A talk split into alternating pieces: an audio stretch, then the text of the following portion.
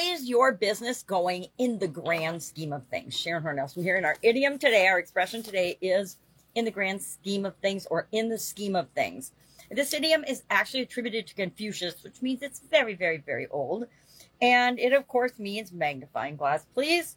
Uh, it means to consider what we're looking at or thinking about from a larger perspective. How does it compare to everything, right? Uh, compare one thing to everything else to show how important or how not important it actually is.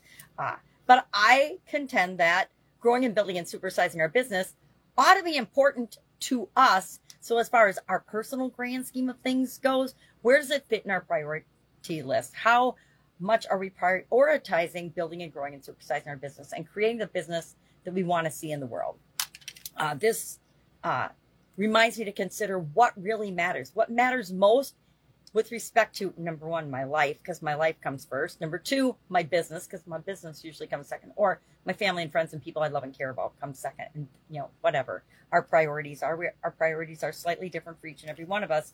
But uh, if you're building and growing your business, chances are that's a higher priority for you than it might be for other people who are going to work or have a job or are just casually growing their business, right? Or are just running a business day to day and don't care if they ever grow and supersize or make the world a better place. So, what really matters and what matters most to you? What are your priorities and how do they align personally and professionally and with respect to building and growing and supersizing your business?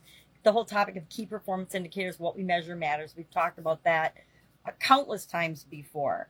Uh, and it reminds me to think about the day to day challenges that we have growing our business in the grand scheme of things, how much do they really matter?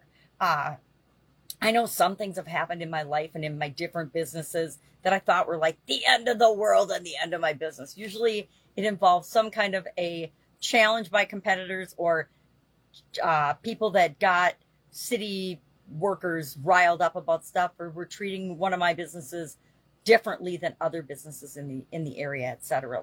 And uh, I think about that now after the fact. I'm like, wow, in the grand scheme of things, it wasn't even hardly a blip on my radar. But at the time, it feels like it is such a huge, gigantic problem.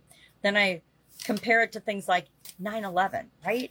9 11, nothing in my life has been like 9 11. I guess maybe my sudden cardiac arrest, that would be my own personal death day 9 11 type thing. Or the COVID 19 pandemic.